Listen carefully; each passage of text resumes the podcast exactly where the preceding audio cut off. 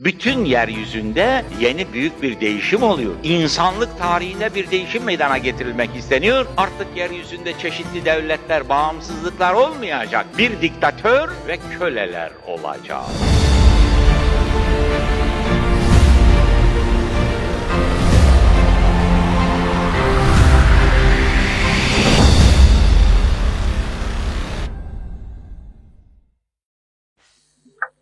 Euzubillahimineşşeytanirracim. Bismillahirrahmanirrahim. Esselamu aleyküm aziz ve muhterem kardeşlerim. Hepinizi hürmetle, muhabbetle selamlıyorum. Bugün Almanya'nın Wuppertal şehrinin Stadthallesinde, yani şehrin kendine mahsus konferans salonunda toplandık. Bu salonda ilmi bir konferansa iştirak ediyoruz.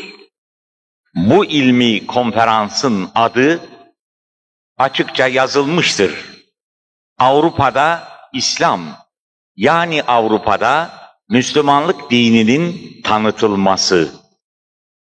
Ve bu genel çalışma çerçevesi içerisinde de İslam ve diaspora sloganı bu konferansa asıl ana slogan olarak kabul edilmiş bulunuyor. Diaspora demek, kültürler bahçesi demek. Çeşitli kültürlerin meydana getirmiş olduğu topluluğun içerisinde Müslümanlık dininin hususiyetleri nedir? Müslümanlığın insanlığa getirdiği kültür düzeni nedir? Bunun tanıtılması gayesiyle bir ilmi konferans yapılmaktadır. Hepimiz bu ilmi konferansa iştirak ediyoruz. Bu münasebetle sözlerime başlarken önce Avrupa'da kurulmuş bulunan iktisadi ve sosyal nizamlar araştırma enstitüsü, kısa adı İ S V, Almancası Institut zur Erforschung von Sozial und Wirtschaftsordnungen, Ekonomik ve Sosyal Nizamların Araştırılması Enstitüsü adlı bu ilmi enstitünün yöneticilerine bu konferansı tertip ettikleri için huzurlarınızda teşekkür ediyorum. Bundan başka bu konferansa konuşmacı olarak katılan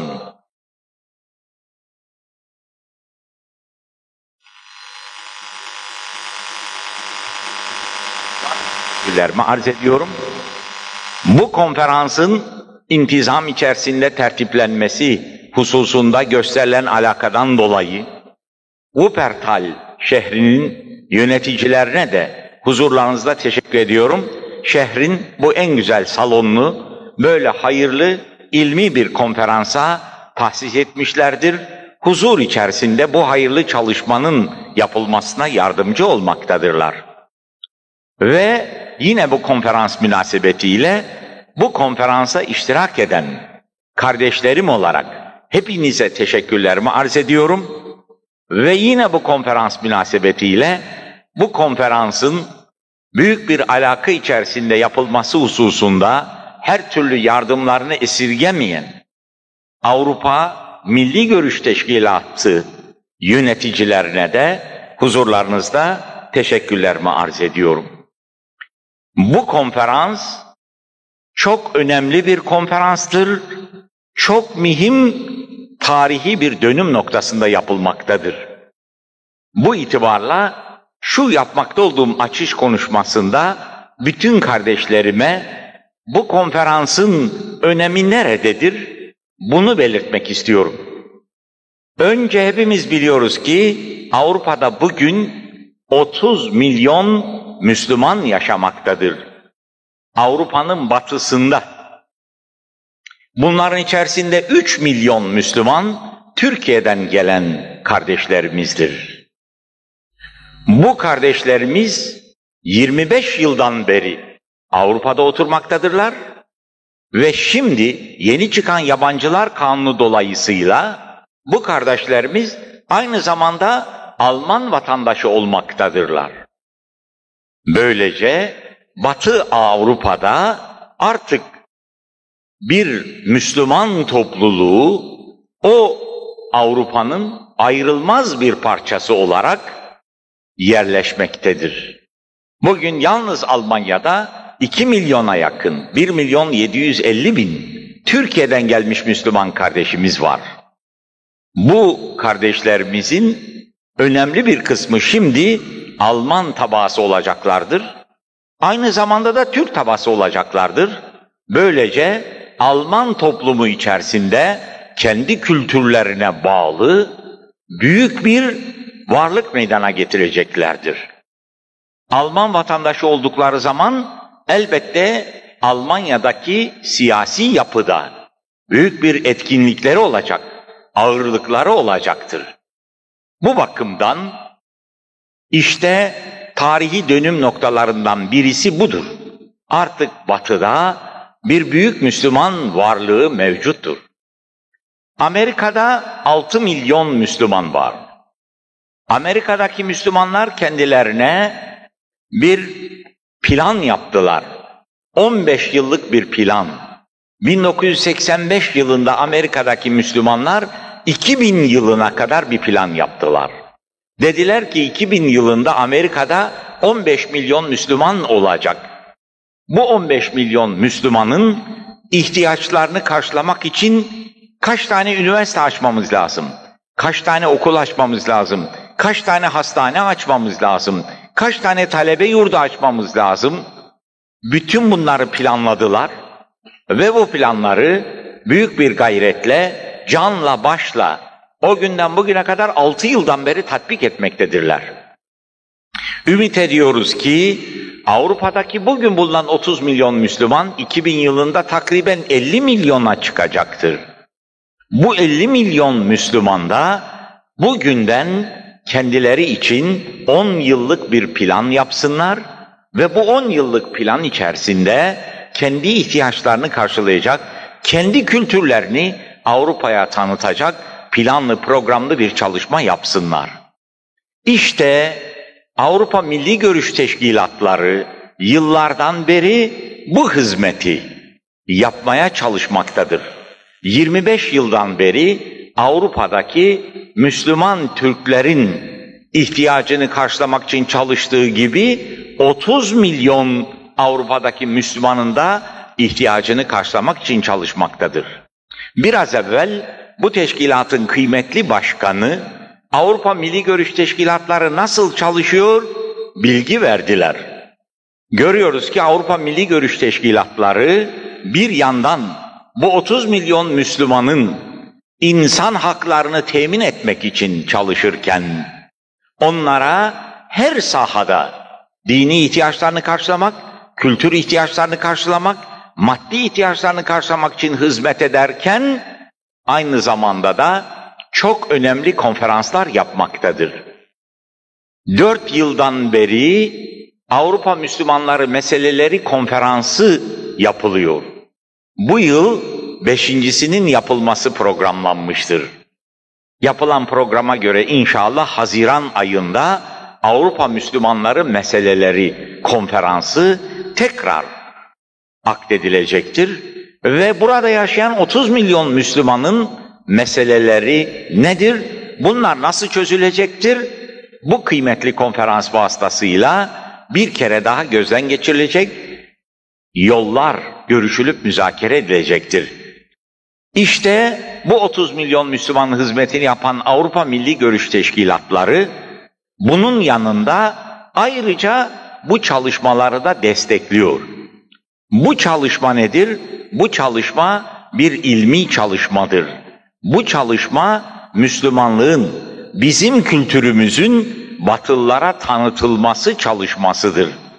Yani bir tanesi Batı'daki Müslümanların meselelerini konuşma konferansı demek, haklarını koruma, savunma toplantısı demektir. Bu toplantı ise Müslümanlığın, bizim kültürümüzün tanıtılması, yani taarruz toplantısı demektir. Kendimizi başkalarına tanıtmak için yapılan bir ilmi toplantıdır. Bunun için her yıl iki defa bir savunma, bir de taarruz toplantısı yaparak buradaki insanlara faydalı olmak ve bizim insanlarımıza faydalı olmak için gayret edilmektedir. Buradaki insanlara nasıl faydalı olunacaktır? Buradaki insanlar, mesela Almanya devleti zaten kendi anayasasında herkese inanç hürriyeti tanımıştır. Ve kendi gayelerinin çok kültürlü bir toplum meydana getirmek olduğunu belirtmektedirler. Çok kültürlü demek, yani burada her türlü kültür kendisini geliştirecek demektir. İşte bu çerçeve içerisinde Müslümanlar da kendi kültürlerini geliştireceklerdir ve kendi kültürlerini Avrupalılara tanıtacaklardır. Binaenaleyh bu çalışmalar Alman anayasasında öngörülen hedeflere uygun, çok kültürlü bir toplumun meydana gelmesine katkıda bulunmak için yapılan çalışmalardır. Almanya'nın iyiliği için yapılmaktadır, Batı'nın iyiliği için yapılmaktadır, bütün insanlığın iyiliği için yapılmaktadır.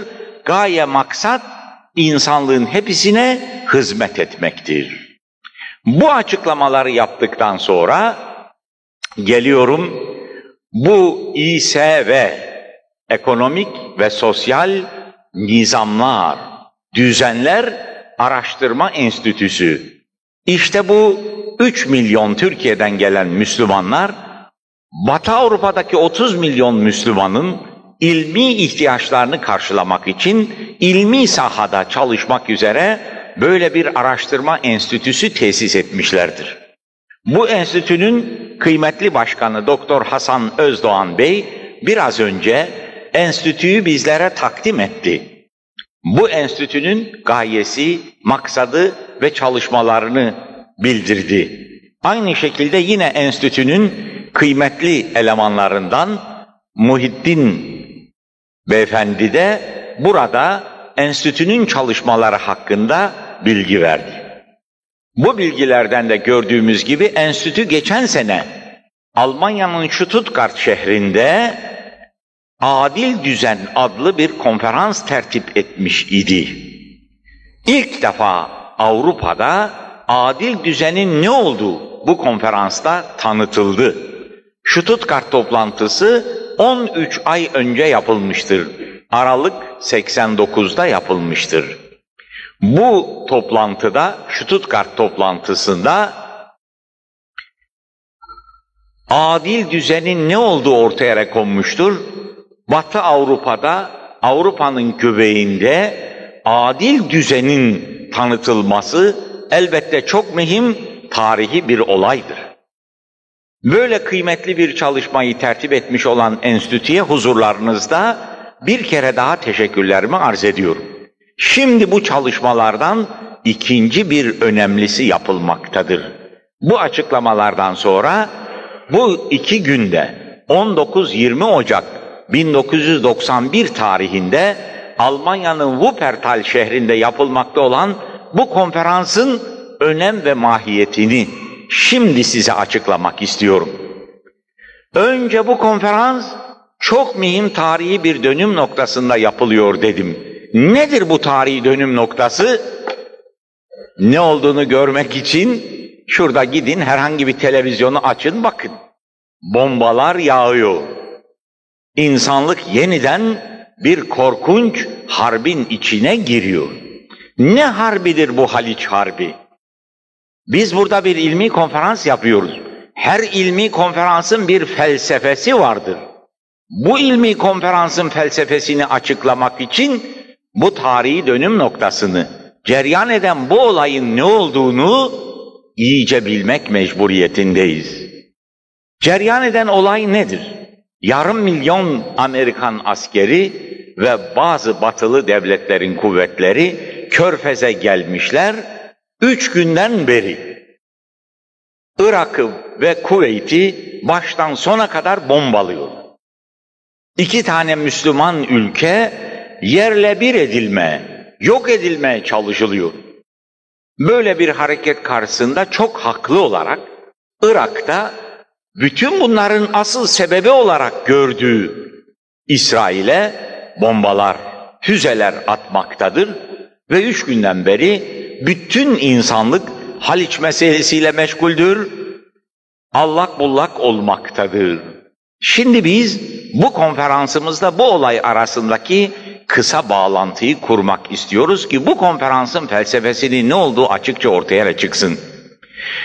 Önce hareket bildiğimiz gibi on altı Ocak gece yarısı biz Türkiye'deydik o saatte, Türkiye saatiyle gece yarısı bir buçukta başlamıştır.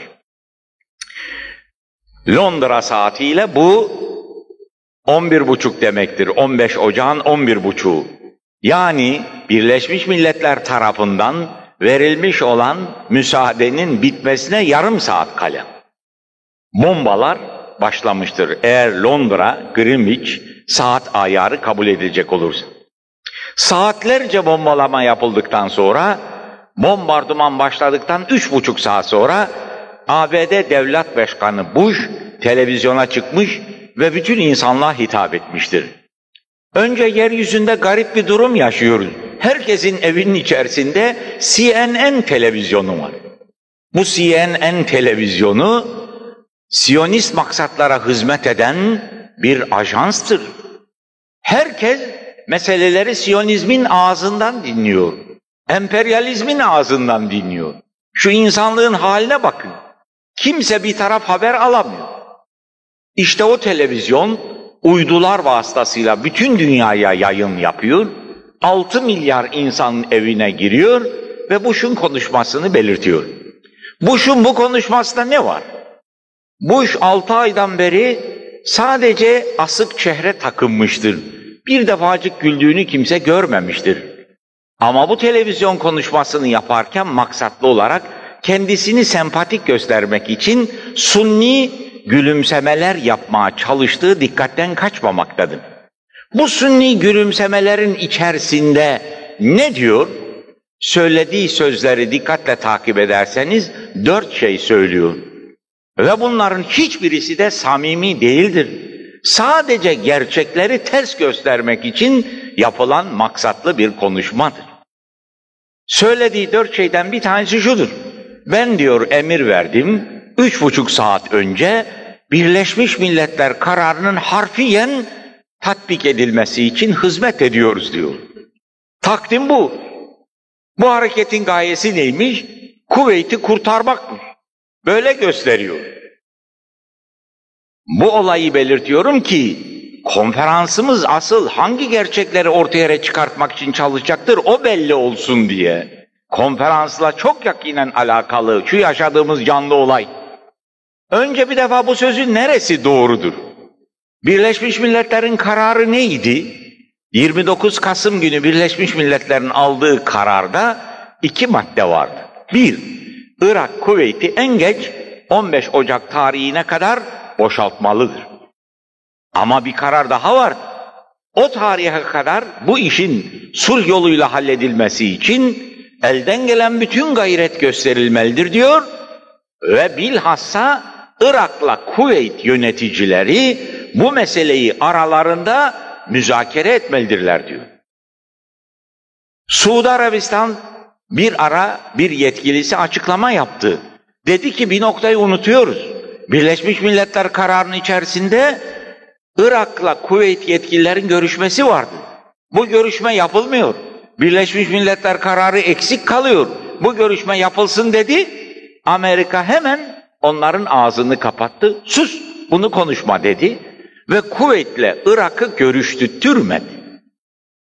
O mani oldu. Meselenin sulh yoluyla çözülmesine fırsat vermiyor. Onun için ben üç buçuk saat önce hareketi başlattım, her şeyi denedik diyor. Hayır, her şeyi denemediniz. Asıl Birleşmiş Milletler kararının emrettiği Irak'la Kuveyt'in görüşmesine zemin hazırlamak için yardımcı olmadınız, bilakis buna mani oldunuz. Asıl yapılması icap eden buydu, bu yaptırtırılmadı. Samimi konuşmuyor, doğru konuşmuyor, gerçekleri söylemiyor, art maksadını gizliyor. Bu bir. Sulh çalışmaları yeterince yapılmadı. Onun için şimdi insanlığın yapması lazım gelen şey derhal ateşi kesip önce Birleşmiş Milletler kararının emrettiği sulh çalışmalarını tamamlamaya zemin vermek lazım gelir. Birleşmiş Milletler kararı bahane ediliyor. Asıl maksatlar, gerçekler farklı. Peki Birleşmiş Milletler kararı nedir? Kuveyt'in boşaltılması için icabında silah kullanılabilir diyor. Bu yapılan hareket Kuveyt'in boşaltılması, kurtarılması hareketi değil ki. Kuveyt'in kurtarılması hareketi böyle yapılmaz. Kuveyt'i kurtaracaksan Kuveyt'e gireceksin, Kuveyt'i kurtaracaksın.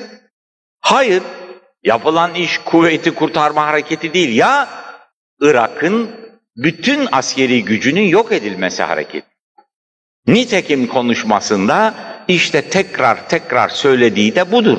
Açıkça ifade etmiştir ki bu hareketin gayesi Irak'ın askeri gücünü yok etmektir diyor. Ve dikkat ederseniz hareket nasıl başlıyor? İlk önce Irak'ın İsrail'e karşı kullanabileceği füzelerin imha edilmesiyle başlıyor. Niçin? Hareketin bir numaralı gayesi İsrail'in emniyetidir de onun için. Önce onlar yok ediliyor, hareket böyle başlıyor. Bunların altında çok büyük manalar yatıyor. Birleşmiş Milletler Irak'ın askeri gücü yok edilsin diye bir karar almadı. Böyle bir karar yok. Kuveyt kurtarılsın diyor. Onu alet ediyor, başka şey yapıyor. Karar nerede, yapılan nerede?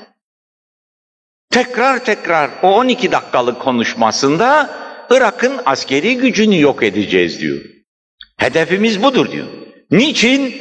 Biz hepimiz çok iyi biliyoruz ki Haziran doksan'da Amerika'da toplanan Yahudi lobisi daha Körfez hareketi başlamadan, iki Ağustos'ta Körfez hareketi başlamadan Amerikan lobisi İsrail'in emniyeti için İran'la harp ederek tecrübe kazanmış olan Irak'ın askeri gücü mutlaka yok edilmelidir kararını aldılar. iki Ağustos'tan iki ay önce. Şimdi bu karar tatbik ediliyor. Söyledikleri de budur. Ne diyorlar? Hedefimiz Irak'ın askeri gücünü tahriptir diyor. Halbuki Birleşmiş Milletler'in böyle bir kararı yok. Birleşmiş Milletler'in kararını tatbik için hareket ediyoruz diyor. Tamamen bunun dışına çıkıp Irak askeri gücünü yok etmek için çalışıyor. Niçin? İsrail Orta Doğu'da serbest kalsın. Emperyalizm dünyaya hakim olsun. Şimdi konuşmasında söylediği diğer bir önemli nokta da şudur. Diyor ki efendim diyor, bir yüzbaşı diyor, bana dedi ki diyor, bu şu on iki dakikalık konuşmasında. E şimdi Irak Kuveyt'i geldi işgal etti zor kullanarak. Eğer bunun gerekleri yerine getirilmezse, önüne gelen kuvvet kullanarak her tarafı işgal etmeye kalkarsa dünyanın hali ne olur dedi diyor. Bir yüzbaşı böyle söylemişmişmiş kendisine. Dünya karma karışık olur. E ne olacak? Bu haksızlığı önlemek lazımdır dedi bana diyor. Peki bu nasıl mantık? kırk seneden beri İsrail her gün kuvvet kullanarak yeni yerleri işgal ediyor. O yüzbaşı neredeydi kırk seneden beri yahu? Sen neredeydin kırk seneden beri? Amerika Birleşik Devletleri neredeydi kırk seneden beri? İsrail her yeri kuvvet kullanıp işgal ederken hepiniz seyirci kalıyorsunuz, alkışlıyorsunuz. Şimdi Irak Kuveyt'i işgal ettiği zaman ayağa kalkıyorsunuz. Niçin? Çünkü birisi Müslümanlara ait bir meseledir, öbürü Siyonizme ait bir meseledir de onun için. Çünkü bunlar çifte standart kullanıyor da onun için. Bunlarda hak anlayışı yoktur da onun için. Bunların hiçbir söylediklerine inanılmaz da onun için. İşte bu konuşma apaçık bu gerçekleri ortaya koyuyor. Öyle masum bir insan Kuveyt'i kurtarma hareketiymiş. Kuveyt orada kaldı. O geliyor İsrail hududundaki füzeleri yok ediyor. Bunun kuvvetle ne alakası var? Her hareketleri böyledir. Sulfatayı şekere sararak yutturmak için bütün insanlığa ihtisas sahibidirler. İçine acı zehir koyar bunlar, dışına şeker sararlar. Ve yine o on iki dakikalık konuşması esnasında söylediği mühim bir söz nedir? Gayemiz diyor bu harekette Irak'ı barışsever bir ülke haline getirip bütün barışsever milletler ailesinin bir ferdi yapmaktır diyor. Ne demek bu barışsever sözü? Bizim emrimize itaat edecek demek. Emre itaat eden bir köle olacak. Hiçbir ülke bizim emrimizin dışına çıkmayacak diyor. Herkes, onun barışsever dediği bu. Emrimize itaat eden köle olacak. Hareketimizin gayesi budur diyor. İşte şimdi bulunduğumuz tarihi dönüm noktası budur. Size ne açıklıyorum kardeşlerim? Bak açıkladığım şey şudur. Bugüne kadar bir Amerika bir de Rusya vardı. Bunlar birbirlerini kısmen dengeliyordu. Ancak şimdi Rusya çökünce Amerika yani emperyalizm görüyorsunuz ki diktatörlüğünü ilan ediyor. Şu gördüğümüz olay Körfez olayı değil, bütün dünyanın tek devlet olması olayıdır. Kimse benim emrimden dışarı çıkmayacak diyor. Emperyalizm diktatörlüğünü ilan ediyor. Mesele Körfez meselesi değil. Bütün yeryüzünde yeni büyük bir değişim oluyor. İnsanlık tarihinde bir değişim meydana getirilmek isteniyor. Artık yeryüzünde çeşitli devletler, bağımsızlıklar olmayacak. Bir diktatör ve köleler olacak. İşte emperyalizm budur. İşte bu emperyalizmin kalbini teşkil eden Siyonizm budur. Bütün bu hareketler nereden çıkıyor? Amerika'da Wall Street'te oturan Siyonistlerden çıkıyor. Siyonizm bir ideolojidir. Bu Siyonistler Tevrat'ı elleriyle değiştirmişler. Dünyanın Cenab-ı Hakk'ın asıl kulları biziz diye yazmışlar. Bütün diğer insanlar bize köle olacak. Dünyaya biz hakim olacağız, onlar bize hizmet edecek. İnançları budur. Bütün bu yapılan, tatbik edilen olaylar budur. Bush'un oynadığı rol, Wall Street'teki emperyalistlerin avukatlığını yapıyor. Hareket kendinin değil, asıl arkada başka emperyalist güçler var, Bush o güçlere hizmet için görevlendirilmiş bir insan. Bunu yapıyor ve tekrar ediyorum bulunduğumuz tarihi nokta asıl manası itibariyle emperyalizmin diktatörlüğü noktasıdır. Bu emperyalizm nedir? Emperyalizm bütün insanları sömürüyor. altı milyar insan hepimiz emperyalizmin kölesiyiz. Amerikan halkı dahil, Avrupa dahil, Türkiye dahil emperyalizmin kölesiyiz. Emperyalizm insanlığı nasıl sömürüyor? Yedi tane yoldan sömürüyor. Bunlardan bir tanesi, bütün ülkelerin içerisine kapitalist nizamı yerleştirmiş.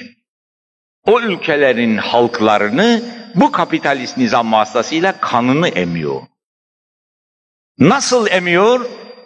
İşte bu konferansımızda, bu iki günlük konferansta inşallah bugün akşam oturumunda bendeniz size mesela Türkiye'de emperyalizm insanların kanını nasıl emiyor? Bunu açıklamaya çalışacağım inşallah. Bugün Türkiye'de hakkı yüz olan bir insanın kendisine sekizini veriyor, doksan ikisini alıp götürüyor. Ne söylüyorum duyuyor musunuz? Hakkı yüz olan bir insana sekizini veriyor, doksan ikisini alıp götürüyor. Bu kadar insafsız bir sömürü var.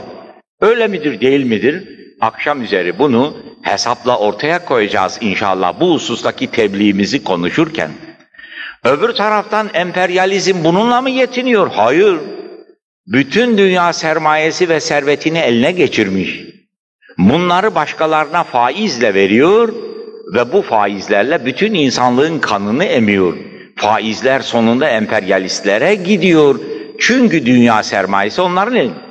Mesela Türkiye'ye Suudi Arabistan'ın Amerikan bankalarındaki elli milyar dolarını vermiş, Türkiye'den senede sekiz buçuk milyar dolar faiz alıyor.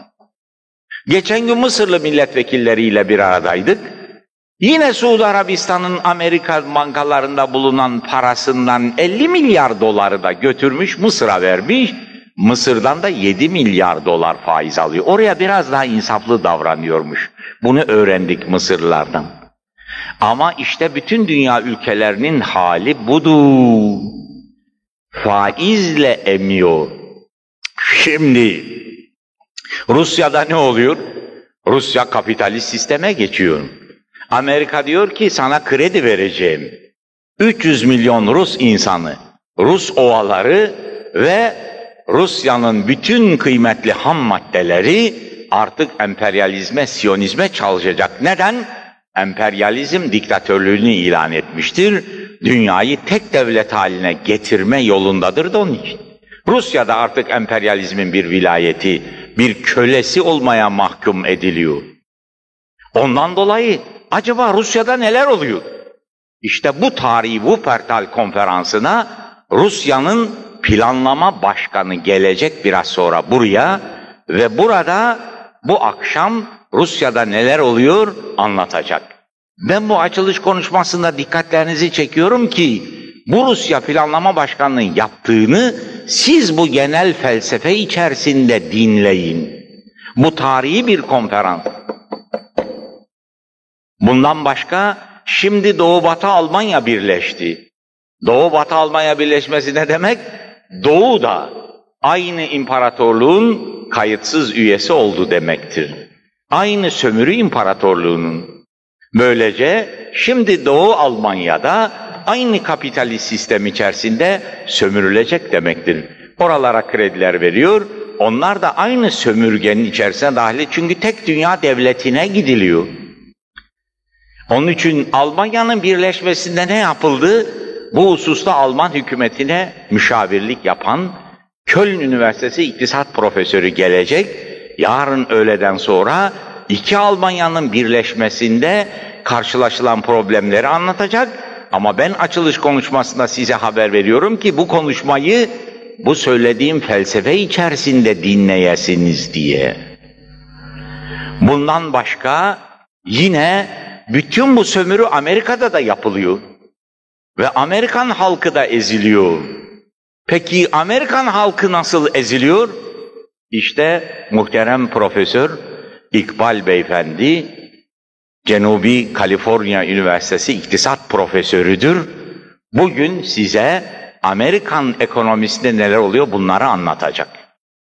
Böylece bu tarihi konferansta bir yandan Rusya'da neler oluyor? Bir yandan Almanya'da ne oluyor? Bir yandan Amerika'da ne oluyor? Bir yandan bütün ülkelerde ne oluyor? Bir misal olarak Türkiye'deki durum konuşulmuş olacak inşallah. İşte size bugün bulunmuş olduğumuz noktanın ehemmiyetini ve bu konferans niçin tarihi bir konferanstır? Bu konferansın büyük ehemmiyetini böylece açıklamaya çalıştım. Bu konferansın içerisinde dünyada bugün cereyan eden bütün bu mühim olaylar ilmi bir konferans olarak edebiyat değil, ilmi ölçüler içerisinde tahlil edilecek, tahlil edilerek sizlere takdim edilecek inşallah ve bir yandan da peki biz altı milyar insan sömürülmeye mecbur muyuz? Bu zulümleri yaşamaya mecbur muyuz? Bu zulümlerden nasıl kurtulmak mümkündür? Bu konferans bunun da çözümü için teklifler ortaya koyacaktır.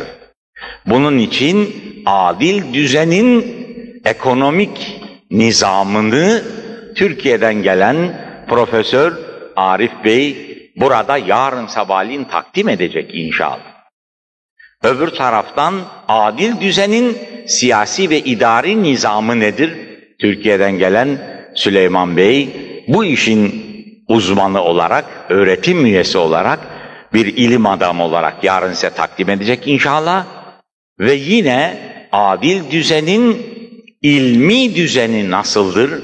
Bunu da Türkiye'den gelen Profesör Ali Bey yine yarın takdim edecek inşallah. Adil düzenin ahlaki düzeni nasıl bir düzendir?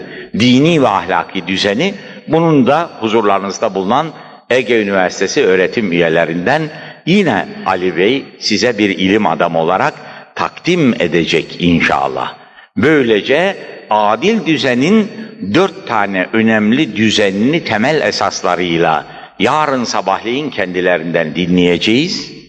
Ve inşallah bütün bu konuşmalar yapıldıktan sonra da yarın akşam bunların bir toplamasını yaparak bu tarihi konferansı tarihe tescil edeceğiz inşallah. Bu esnada çok önemli bir konu, ben demin size şunu açıklamaya çalıştım. Emperyalizm altı milyar insanı nasıl sömürüyor? Dedim ki bak, o ülkelerin içerisinde kapitalist nizamı kurmuş, kanlarını emiyor. O ülkelere insanlığın servetini kredi olarak veriyor, faizle emiyor. Bu kadar mı? Hayır. Dünya ticaretini ve bankalar sistemini eline geçirmiş emperyalizm. Bugün siz bir yerden mal almak isterseniz mutlaka emperyalizmin pençesine düşersiniz. Çünkü dünya ticareti bunların elindedir. Ben mesela misal söyleyeyim size. Suudi Arabistan, Sudan'ın meyvasını alırken Amman'da oturan veya İsviçre'de oturan bir Yahudi komisyoncudan alıyor. Ne söylüyorum duyuyor musun? Suudi Arabistan kendi kardeşi Sudan'dan sebze alacak. Sudan bu sebzeyi İsviçre'de oturan bir Yahudi'ye satıyor. O Yahudi Suudi Arabistan'a satıyor. Ve o Yahudi iki tane telefonla yüzde beş alıyor. Bunun adı ne? Komisyon. Şu dünyanın trilyonlarca dolarlık ticaretin arasında hep Siyonizmin eli var. Ben burada Yahudi derken bir dini kastetmiyorum. Benim kastım Siyonizm ideolojisi. Yani insanlığı esir etmek isteyen bir ideoloji var. O ideolojiyi kastediyorum. Yoksa biz hiç kimsenin diniyle ilgili değiliz. Dini inanış ayrı şey. Bizim tenkitlerimiz dini inanışa ait tenkitler değil. İdeolojik, siyasi ceryanları biz açısından bakıyoruz konuya. Dünyada bir Siyonizm ceryanı var, böyle bir ideoloji var, başkalarını köle yapacağım diyen bir ahtapot var. Bunu tanıtmak için bu tabirleri kullanıyoruz. Ve diyoruz ki işte bu Siyonizmin kontrolündedir dünya ticareti. Birisi birisine mal satarken bununla karşı. Mesela biz Türkiye'de hükümetteydik. Türkiye'nin beş milyon ton buğdayı vardı satmak için.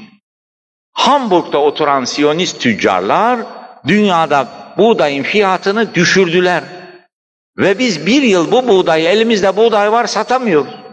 Biz satışa çıkmadan önce buğdayın fiyatı çok yüksekti. Bizim satacağımızı anlayınca bütün dünyada buğday fiyatını düşürdüler. Onlar komisyoncu olmazsa siz de buğdayı satamıyorsunuz. Ben Türkiye'nin Ekonomik Kurul Başkanı olarak aylarca bu mücadeleyi vermiş bir insan olarak size söylüyorum. Neden sattırmıyor Siyonizm? Çünkü biz o buğdayı satıp parasını alırsak ondan ağır sanayi kuracağız. Bize ağır sanayi kurdurtmak istemiyor. Mesele sadece buğday meselesi değil. O bizi tanıyor, bizim elimize imkan geçmesin. Buğdayı düşürdü. Şimdi Türkiye beş milyon ton buğday satın alıyor senede. Bu sefer de buğday fiyatları yükseltilmiştir. Niçin? Bütün dünyanın ticareti Siyonizmin kontrolündedir de onun için. Ayrıca siz buradan Türkiye'ye para gönderemezsiniz. Gönderdiğiniz para Amerikan Express Bank'a gider, oradan Türkiye'ye gider. Ve arada da komisyon alınır. Bütün dünyanın nereden nereye para gitse komisyon alınıyor. İşte dünya Siyonizmi ticaretten komisyon alıyor, bütün mali muamellerden komisyon alıyor. Haksız bir komisyon, emek karşılığında alınmıyor. Milyarlarca dolarlık bir iş iki telefonla yap. İki telefon bu kadarlık komisyonu elbette hak etmez. Ama Siyonizm insanlığı bu metotlarla sömürüyor. Bundan başka bir de açıktan avanta pay alıyor. Siz buradan Türkiye'ye uçakla gideceksiniz öyle mi? bütün dünyadaki uçak biletlerin içerisinde takriben yüzde dokuz bir IATA payı var. Bu IATA sonunda bir Siyonist teşkilattır. Kim nereye giderse yüzde dokuz Siyonizme para ödeyecek, öyle gideceksin. Yoksa senin uçağın havaalanına inemez. İnsanlığın halini anlatıyorum size. Dolayısıyla da bu konferansın ehemmiyetini anlatıyorum size.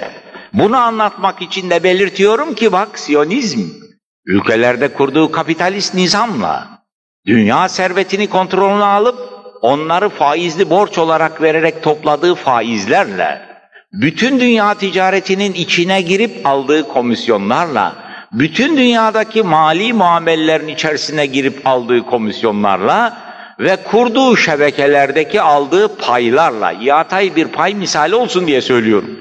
Bunun gibi dünyada o kadar çok kuruluş var ki, mesela bütün sigortalar, bu sigorta şirketlerin hepsi sonunda Siyonist sermayeye sigortalıdır. Yani her sigorta muamelesinden yine pay almaktadır dünya Siyonizmi. Alınan paylarla bunlar ne trilyonlar tutuyor. Bir hesabını yaparsa insanlığın aklı başından gider. Bu şebeke kurulmuş ve bütün insanlığın kanı bu damarlarla emiliyor. Bu kadar mı? Hayır. Bundan başka Siyonizm bütün yeryüzündeki ham maddelere el koyuyor ve servetlere el koyuyor. Afrika'da kobalt madeni kimin kontrolünde? Belçikalı filanca Siyonist'in kontrolünde. Hindistan'da demir madeni kimin kontrolünde? Amerikalı Siyonist'in kontrolünde. Brezilya'nın ormanları kimin kontrolünde? Amerikalı filanca Siyonist tüccarın kontrolünde. İşte böylece bütün yeryüzünün ham maddeleri bunların haksız işgalleri altındadır. Haksız işgaller. Neyi işgal ediyor? Ham maddeyi. Şimdi Haliç meselesi neden bu kadar mühim? İki sebepten dolayı. Bir, söz dinlemeyen, Siyonizmin emrine itaat etmeyen bir Irak'ı köleleştirmek için mühim. İkincisi de Haliç'teki petrol Siyonizmin kontrolünde olsun. Bu petrolü Siyonizm kontrol etsin. Gaye budur. Kontrol edip ne yapacak? Haliç'teki petrol trilyonlarca dolarlık bir servettir. Bu serveti Siyonizm kendi kontrolüne alacak. Mesela Rusya'ya borç diye verecek ve üç yüz milyon Rus halkını köle gibi sömürecek. Eğer Amerika bu petrolü ben alacağım, fakir ülkelere bedava dağıtacağım dese Amerika alsın deriz. Böyle değil. Bu petrolü ben alacağım, bunu servet olarak, silah olarak kullanacağım, bütün insanlığı sömüreceğim, borç diye vereceğim, milyarlarca lira faiz alacağım, bunun için kullanacağım dediği için bütün bu hareket baştan sona kadar insanlığın aleyhinedir. Mesele Kuveyt'in kurtarılması değildir asla. İşte olaylar nasıl cereyan ediyor apaçık bunu göstermektedir. Ben size ne anlatıyorum? Siyonizm nasıl insanlığı sömürüyor? İşte Haliç'te gördüğümüz olay bunun en açık misallerinden birisidir. Siyonizm dünya servetini, ham maddelerini kendi kontrolü altında tutmak istiyor. Ve nihayet Siyonizmin dünyayı en büyük sömürü aracı dolar denen kağıttır. Yeşil kağıt. Amerika bu yeşil kağıdı dünya parası yapmış. Hem kendi ülkesine kullanıyor, hem de bütün dünya ülkeleri aralarındaki ticareti dolarla yapıyor. Merkez Bankası'na gidiyorsun, kasalarla dolar. Şimdi Türkiye iftihar ediyor. on iki milyar dolar rezervim var diyor. on iki milyar dolar rezervim var. Nedir bu? Yeşil bir kağıt. Ne yapmış Amerika? Bir trilyon dolar var Amerika dışında. Kendisi sıcak bir odaya oturmuş. Önünde mükellef bir makina. Düğmeye bastığı zaman tıkır tıkır makina doları basıyor. O da çayını içiyor, kahvesini içiyor. Bir saatte istediği kadar dolar basıyor. Senin bir yıl pamuk tarlasında terleyerek çıkarttığın pamuğu alıyor bu kağıttan. Sen tarlada bir sene çalışıyorsun, o bir dakika. Bir çay hörpümü kadar kağıdı basıyor, sana veriyor, senin pamuğunu alıyor. Müslüman ülkelerin petrolünü alıyor. Öbürünün altını, öbürünün demirini alıyor. Ne kadar mal almış? Bir trilyon. Amerika dışında bugün bir trilyon yeşil kağıt var. Bununla mı kalmış? Hayır. Şimdi bu yeşil kağıdı verdikten sonra bunu bir de sarı kağıtla değiştiriyor. Nedir o sarı kağıt? Tahvil. Diyor ki sana senede yüzde on dört faizle, on iki faizle, yedi faizle para vereceğim. E o doları bana ver, yeşil kağıdı alıyor, yerine sarı bir kağıt veriyor. O dolardan bir kere daha mal alıyor. Onun için dışarıda bir trilyon dolar var. Bir trilyonda sarı kağıt var, iki trilyon insanlığın hakkını almış. Bir senede en aşağı yüzde on getirir bu servet ortada olsa, demek ki her sene iki yüz milyar dolar haksız kazanç temin ediyor. Dolar o beynelmilel para haline getirildiği için. Bu kadar mı? Hayır. Bir o kadar da yeniden basıyor. Etti ki bu kadar mı? Hayır. Bir de bu doların değerini en aşağı yüzde beş ile yirmi beş arasında enflasyona uğratıyor. Kendi uğratıyor. Bak geçen sene başında bir dolar iki marktı takriben. Şimdi bu sene bir dolar bir buçuk mark. Doların değeri düştüğü zaman elinde iki trilyon dolar bulunan insanların hepsinin cebinden parasının yüzde yirmi beşi çalınmış oluyor. Neden? Eskiden çünkü sen Amerika'dan bir makinayı iki dolara alırken şimdi doların değeri düştüğü için iki buçuk dolar al. Makine aynı makine ama sen daha çok dolar vermeye mecbur kalıyorsun. Yani daha çok hakkını vermeye mecbur kalıyorsun. Bir de böylece sömürüyor. Sömürü, sömürü, sömürü, sömürü. Sonunda da beş yüz milyar dolar gene açığı var. Bir türlü de iki yakası bir araya gelmiyor.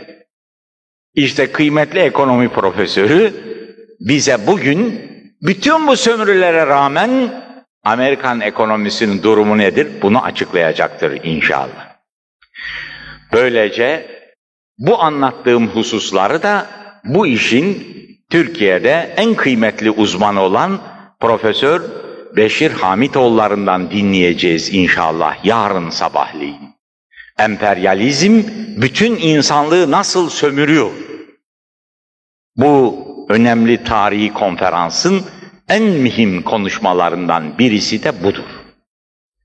İşte size bir açılış konuşmasında bu konferansın manası nedir?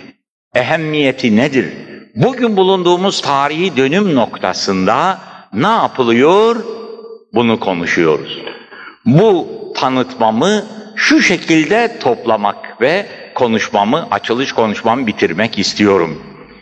Bütün bunlarla ne anlattık? altı milyar insan sömürülüyoruz. Biz insanlık olarak bu sömürüyü yaşamaya mecbur değiliz. Bir adil düzen vardır. Herkese hakkını veren bir düzen var. Böyle bir düzen var mıdır, yok mudur? İşte bu konferansta bu düzen gösterilecek. Bugünkü dünya üzerinde mevcut haksızlık, bu emperyalizmin diktatörlüğü ilan edişi ve tek devlet kurmak istemesi, bunların tatbikatı bu konferansta dile getirilecek. Bütün bunların manası nedir?